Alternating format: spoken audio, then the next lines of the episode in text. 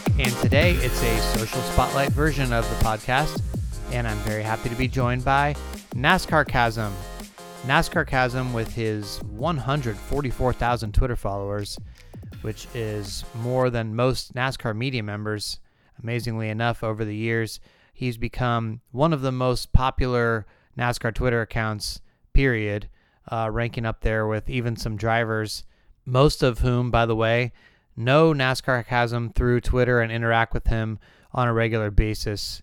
Despite cracking jokes and making fun of the sport and drivers and things like that, Nascarcasm has been able to do it with good humor and stay on most people's good side most of the time. He currently works for NASCAR.com and he lives in Indianapolis, where he joined me for the social spotlight. All right, everybody, I'm here with Nascarcasm, and we're sitting outside in the humidity at Indianapolis Motor Speedway. There's not really any radio room for us to crash in at the IMS, so we're sitting outside uh, in the, you know the fourth floor of the media center. We're overlooking everybody. We're hearing cars qualify, and we're not disturbing the people who are inside the media center, who I'm sure you would uh, you feel like you would annoy them.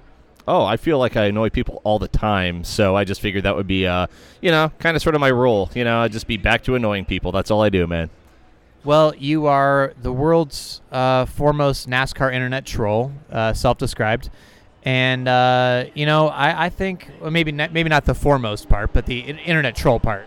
Yeah, I guess so. It's uh, it's a weird position because if I were to ever have a business card, I have no idea what I would put on it exactly. So that's kind of what I put. That's why I put that in the bio because it just seems the most relatable, understandable thing. Well, I thought even though we've done a podcast together already this year, after the Indy 500 and Coke 600, very late night, where I fell asleep at your house during the Coke 600.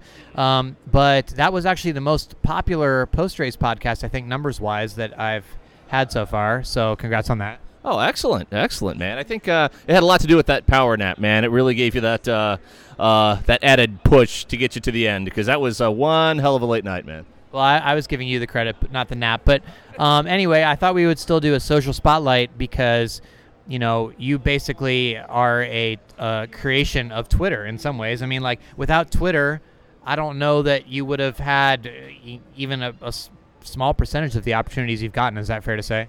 Oh, very much. It's uh, it's a 100% ode to that medium. It's 100% ode to people like yourself and others who notice it early on.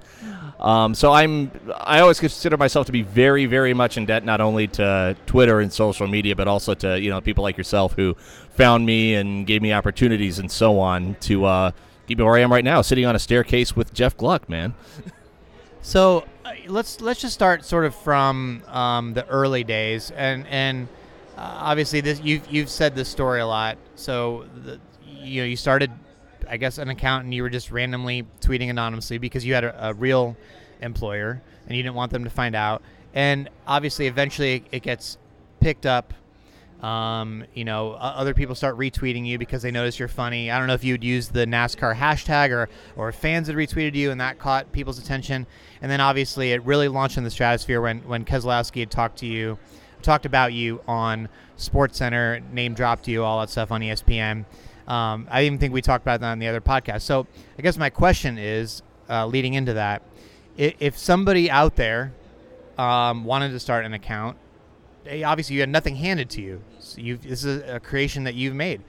What advice would you give somebody who thinks they're funny or, or even a journalist as far as building a following? How do you build a following on Twitter?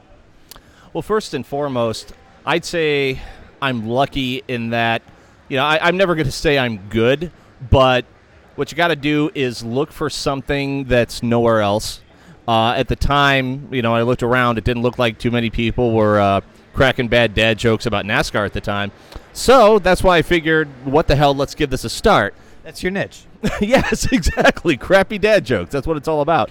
But yeah, you know, it's and that's what makes it hard is because you know you got all these, whether it's a parody account or uh, an animate object account or whatever it is. You know, it seems to me like the first of all of those seems to be the one that really takes off. and Twitter is so saturated now, and it's been around so long that you know, looking around and being like, boy, what's not out there that I can, you know, latch onto that I can make this account be about.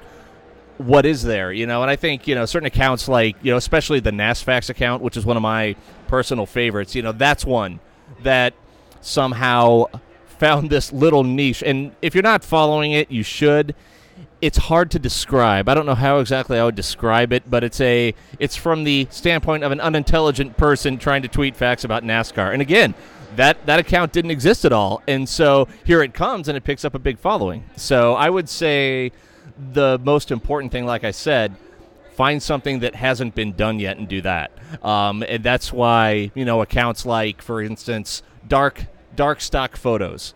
A guy who finds stock photography that has these really creepy what the hell is this kind of connotations and put them out there. They get hundreds of th- hundreds of thousands of followers for that because they're the only person doing it you know? So it's picking a weird idea like that and running with it. It's very interesting. So in nascar um, you've not only turned your twitter in- account into a, a, large following but you've turned it into a job um, parlayed that into working for nascar.com now how big of a part of Twitter is your job still today? I mean, um, obviously NASCAR.com pushes your stuff out, um, or they're, they're posting it, and, and you have uh, Facebook where you can do that. But how how much of a role does Twitter remain in your job?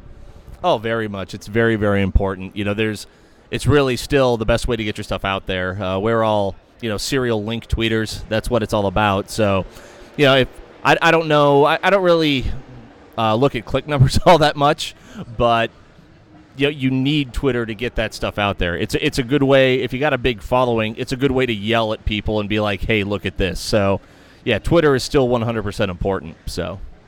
So just moments ago, actually, before uh, we started this interview, I noticed that you had retweeted something funny about Chad Knaus lying on the ground. You made a, a Titanic joke, and Dale Jr. retweeted, quote tweeted you, and said, "Ha ha ha ha ha." Well, what's it feel like when uh, a notification pops up on your phone that says Dale Earnhardt Jr. retweeted you and laughed at your joke? Here's the deal. I've always likened when Dale Jr. joined Twitter. You know, obviously big deal. But now, if it's like if Dale Jr. retweets you or quote tweets you or answers you on Twitter, I always liken it to if you're like a nerd in high school and suddenly the quarterback of the football team says, "Hey, you can sit at my lunch table." It's like that's how it feels. It's like, "Oh my gosh, oh my gosh, I hope I don't make him mad. Hope I don't make him mad. Hope he likes me." You know, it's it's that kind of reaction. But uh, yeah, it's it's it's kind of it's kind of akin to that. There is a oh my gosh, what do I say next kind of sort of deal with him because he he's just the overlord. You know, I'm sure he knows that. So I was talking uh, earlier in the fan zone to Connor Daly. We were talking about the EDM concerts that have been going on here, and you walked by, and Connor Daly stopped and he said, "Hey, the famous guy," basically to you. And so, but it's really funny though because I mean, both in the IndyCar world and NASCAR world, I mean, the drivers, I would say, I mean, ninety percent more maybe. I, you don't have to say that, but I feel like they know you. Now, how many of them do you know or have personally interacted with? Um, I'd say a few, not I, a few, not really all that many. I don't really. I've never felt like I should be in the position or was in the position where I could bum rush a driver and say, "Hey, you know who I am." You know, that's it's. I've never really. I don't. I don't want to say had the courage to do that, but you know, the way it started out is you were kind of a troll. You were kind of cracking jokes in the background, and um, I, I feel like to a degree it should kind of stay in that regard. Now, you know, if I meet a driver, you know, I've obviously I've met Keselowski, who has been tremendous. Uh, I've actually met, you know, Jamie McMurray on more than one occasion, and he's actually a very, very good guy. That whole, uh, if, if you're still confused about that, that whole thing was like Jimmy Kimmel and Matt Damon light. Okay, your your uh, pretend feud. Yes, yes, exactly. And they're usually all you know very, very nice. Um, the uh, I, I do have a couple of funny interactions, you know, the first time I met people kind of stories. You know, yeah, usually they're like, "Oh, that's you," handshake, and then they go along their way, you know. And but um, I think I, I, I think I told this on the uh, the Nate Ryan podcast, and this might have gotten taken out actually. So um, if you have to edit it out, also.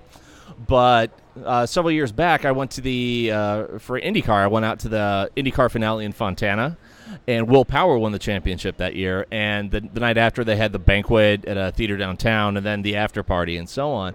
And so it you know the after party it's going on for a while. It's a fun time. And uh, one of my friends out there says hey man you got to come meet will power. And i'm like oh, okay sure i'll do that. So he takes me over you know past the uh, the velvet rope where the uh, you know the vip winner is. And will's there. And uh, brian you know a friend there says um, hey will i'd like to introduce you to my friend dave here and you know will does this oh pleasure to meet you how you doing and then i see him my friend kind of lean in and whisper into will's ear and Will turns to me and gets that signature lemur like wide eyed look and goes, Get fucked, really? so that's uh that was probably the highlight. You know, I, I don't get hi, nice to meet you that often. That's what I get. So Yeah, and I think on the on the podcast that we did um, in May, you told a story about Carl Edwards pointing at you and gesturing at you and stuff. Um, so, like, for, so for instance, have you have you had a chance to say hi to Dale Jr. ever?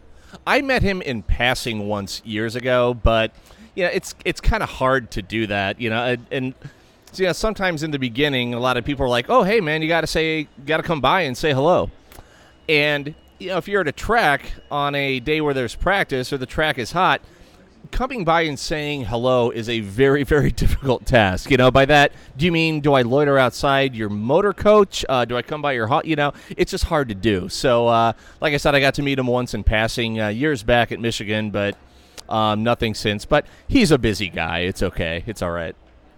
Um, one thing I notice about your Twitter account is you're not only interactive with uh, the drivers, of course, they're replying to them or tweeting at them, but you're very, very interactive with uh, the the people who are replying to you, the regular readers. Um, and I notice that because you know sometimes I'll tag you in something or you know a story that you know a podcast we did, whatever, and you you will be you know they'll tag both both of us in reply and I might hit like on it, but you're writing back and you're saying, hey, thank you so much, thank you so much, and then when I go to your feed I'll notice there's just you know lists of reply, reply, reply. Like you are extremely interactive with people. Why do you choose to write back and say thanks to all these people who are commenting back to you? Well, I mean, it's the absolute least you can do. You know, again, uh, it's not the least because I I do less.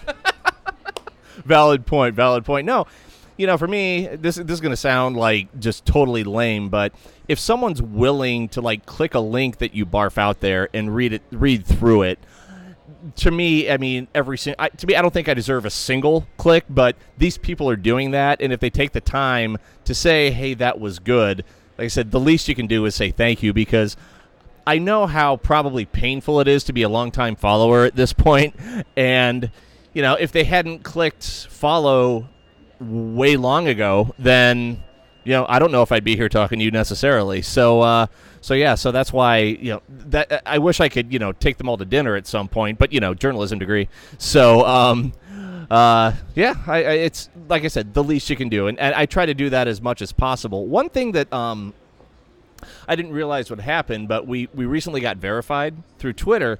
And I don't know how Twitter's algorithm works or how it figures out what it's going to put in your mentions and what it doesn't, but it seems suddenly to take a lot of those mentions out of your mentions timeline. Like a lot of people are responding, but for some reason it's not showing up. Like, and so to me, that's almost I didn't realize that was part of being verified was that, that would happen. But uh, so that's been kind of detrimental. So you know I got to go back and do a lot of uh, the searching just to make sure I get as many people as possible. So. Well, that's where I think uh, Tweetbot can come into play for you, and I, will I'll try to sell you on that after the podcast. But Tweetbot, of course, is a Twitter uh, app that you have to pay for, but you get every mention in there, and you never have to go back. It never like um, stalls out. So like Brad Keselowski was saying, one problem after the race, if he wins, he can only go back and see like the most 20 recent replies or something, and then Twitter just kind of you just kind of lose them to history. But on Tweetbot, if you got 300 replies, they're waiting for you, and you can go back. So that's something to look at. Anybody that's listening. Um, I want to ask you about Facebook as well. I know you're also on Instagram, um, but Instagram, of course, it's hard to drive any links, so you're just being funny there. You're just posting extra stuff. It seems like. Uh, Facebook, do you use for any sort of purpose uh, as far as driving links? Yeah, I only use that uh, on a personal basis. I don't. It, it kind of doesn't make sense really because I understand that Facebook's probably the most visited and most heavily used form, and I don't have a page at all. Uh, so that's how much sense I make at times. But I only use it, um, like I said, for personal reasons right now. Um, I don't visit it that often, uh, to be honest, just because what they did with their timeline, where suddenly it's this guy like who uh, this your friend's cousin's uh, godfather's second cousin like this page about Rush Limbaugh. That's what it turned into, and um, yeah, it, it kind of sort of turned me off uh, in that regard. So yeah, we'll visit it from time to time, but you know, a not a lot of um, my uh, I guess Facebook friends, I would say, you know, fair amount or, or NASCAR motorsports followers. A lot aren't. So I don't feel like bombarding them with links necessarily. You know, if if something funny happens at a track, I'll put a photo up or so. But yeah, like I said, I I, I don't want to you know be link bombing all these uh, people who have been friends for years necessarily. So. And how about Instagram? Um, what do you typically? What's the? What do you feel like the goal is with that, or are you just having fun with it? Really, that's just for fun. You know, I've always liked photography. Um, you know, my wife is into it too. And before this, I worked in graphic design, and so there's always been like a little visual interest, so to speak. And so I probably put way more up there than is necessary, but you know, to me, it's just fun um, because it's a much it's a much kinder place than Twitter is. You know, you usually get cool shot, bro. You know, that's like that. That's the kind of comments you get there. So it's it's almost I liken it to this kind of sort of serene, peaceful area of social media where you can just go and look at all these pretty pictures and uh, and so on. And I I tend to um, I would say post more than I should if I'm at a track or if I'm on vacation because on an average work week, I work from home. I don't see anything interesting or do anything interesting. You know, I don't want to uh, post a picture of my energy drink every morning necessarily or my breakfast. So you know that's why if we go on vacation or we come to the track and see something, that's why I'm just you know basically going completely nuts. And I think I mean I think remember you brought that up when you went to uh, Dubai for your honeymoon. It was like what is the right amount to post on vacation? And you know for me it's like if it's somewhere that I've never seen like Dubai or when you went to China also it's like you, there can't be too many. I, I want to see this place. I want to see it through your uh, your eyes and your perspective. So so you talked about uh, how Instagram is sort of a, a, a, nice corner of social media where you're not getting a lot of hate. So let's talk about uh, the corner where more hate comes, I guess, or, or more negativity, which is probably Twitter. Um, by extension, somewhat Reddit, I guess, is, is somewhat of a social media form in some ways. Um, you know, I, I do notice at times that people just want to take shots at you for whatever reason, or, or you know, you, you tweet out something and, and they're like, oh, this is so lame, this guy. Um, so how do you react to that? And then how do you handle it as far as Twitter? I mean, do you use the block button? Do you mute people or do you ignore it? Uh, the ignore. You know, it's uh, the block button is way too much work. It really is, and um, it's it's really you know you, you got to think t- uh, to take the time to you know hit reply and tell someone you suck. It's like Thank you. I, I, really appreciate that. And you know, to be fair, um, you know, I'll put a lot of stuff out there where if I read it back, I would unfollow myself. I really do. You know, bad dad jokes all the time, but I figured at this point, you know, it is what it is, and you know, everything I put out there, I know is not gold. I really know. I mean, some of it's barely like would, you know, so to speak. So, uh, so yeah, so you know, people ha- definitely have the right to do that, but again, it's more of just an ignoring thing. You know, it go- it it eventually goes away. So. I can tell you, it, it, does affect me at times when I get some of that negativity. Do you? Uh, does it throw you off at all? Does it affect you? It did, like early on. You know, there were uh, some persistent folk, some really, really persistent folk, but um, like I said, I don't hear from them anymore, and um, still hear shit posting. So you know, it, it is what it is. Okay, I, I, guess what I'm wondering is, you know, you you follow, you're a very funny guy. You follow a lot of um, other funny accounts. Who are some of your favorite people to follow on Twitter? Because you're always cited as, oh, you know, when people say, when people say who's their favorite person to follow on Twitter, they're always like, oh, Nascarcasm is one of them. I see that named a lot. So, um, who are some of your favorites to follow on Twitter in general? Um, again, uh, to say NASFAX is one of the funniest, just just because it's such a role playing thing and it's it's it's so bizarre. Um, you know, when it comes to humor, like I think Dale's really funny, and I think Landon Cassill's probably the funniest because he is so immersed in that millennial internet culture and can crack jokes to that audience that you know me i'm i'm pretty old you know and uh to he's kind of like i follow him to see what the kids are doing you know what's hip and so on but uh you know my favorite i'd say another good follow my favorite comedian a fellow named anthony jeselnik and i believe that that is his uh, twitter handle he is a comedian who i'm not sure if you're familiar with him at all but um Very biting, uh, very dark humor, sort of, right? Yeah. Um, you know, because I'm sure all of us we have t- we we've authored tweets and read it and deleted it. Been, that's too far. Or we've put stuff on our drafts folder where uh, maybe I'll tweet that later. I can't do that right now. He doesn't care, and that's what's amazing about it is he just doesn't care. He discussed in one of his specials why you know the whole too soon thing that you know happens in social media when it's too soon and he talked about how on the day of any sort of tragedy he puts a, he puts a joke out about it. And it was really fascinating uh, to hear why. He said i'm not making fun of victims. Victims got victim shit to do. He says what i'm doing is i'm making fun of all these people who whenever a tragedy hits who feel the need to get on Twitter and say, My thoughts and prayers are with so and so and so and so. He says, That is like, what a terrible tragedy, but look at me.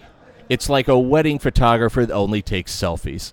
You know, it's, and so, you know, it's, it's, uh, yeah, obviously I will never ever be at his level of not giving a shit necessarily, but it's just kind of be, it's just like, wow, you said that you you went there that took guts and you're still here you know so What's next for you as far as social media? Where where do you see this all going uh, for yourself? I mean, this journey's been hard to predict. Do you have any idea what the future looks like?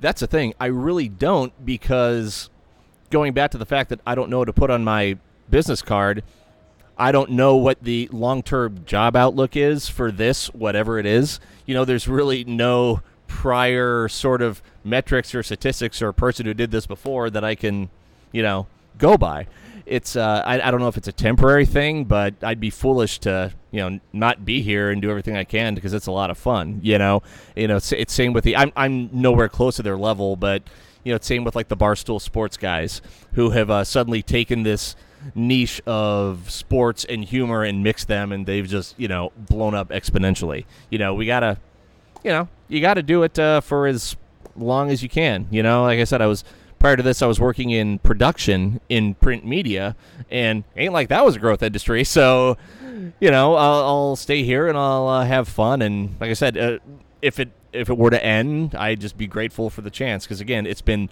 so weird to just be here, you know, and for it to happen. So, Well, thanks for joining us uh, again. I appreciate it. no problem, no problem. Thanks for having me, Jeff.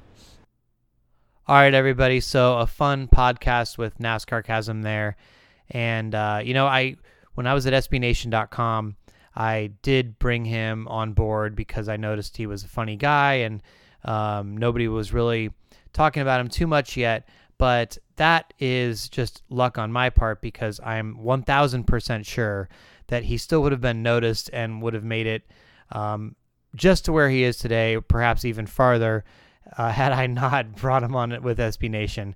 Seriously, though, I mean, um, he was quickly picked up by Fox Sports a while after that, and then on to NASCAR.com, where he's been um, pumping out all sorts of great content on a weekly basis. So it's on to Watkins Glen International.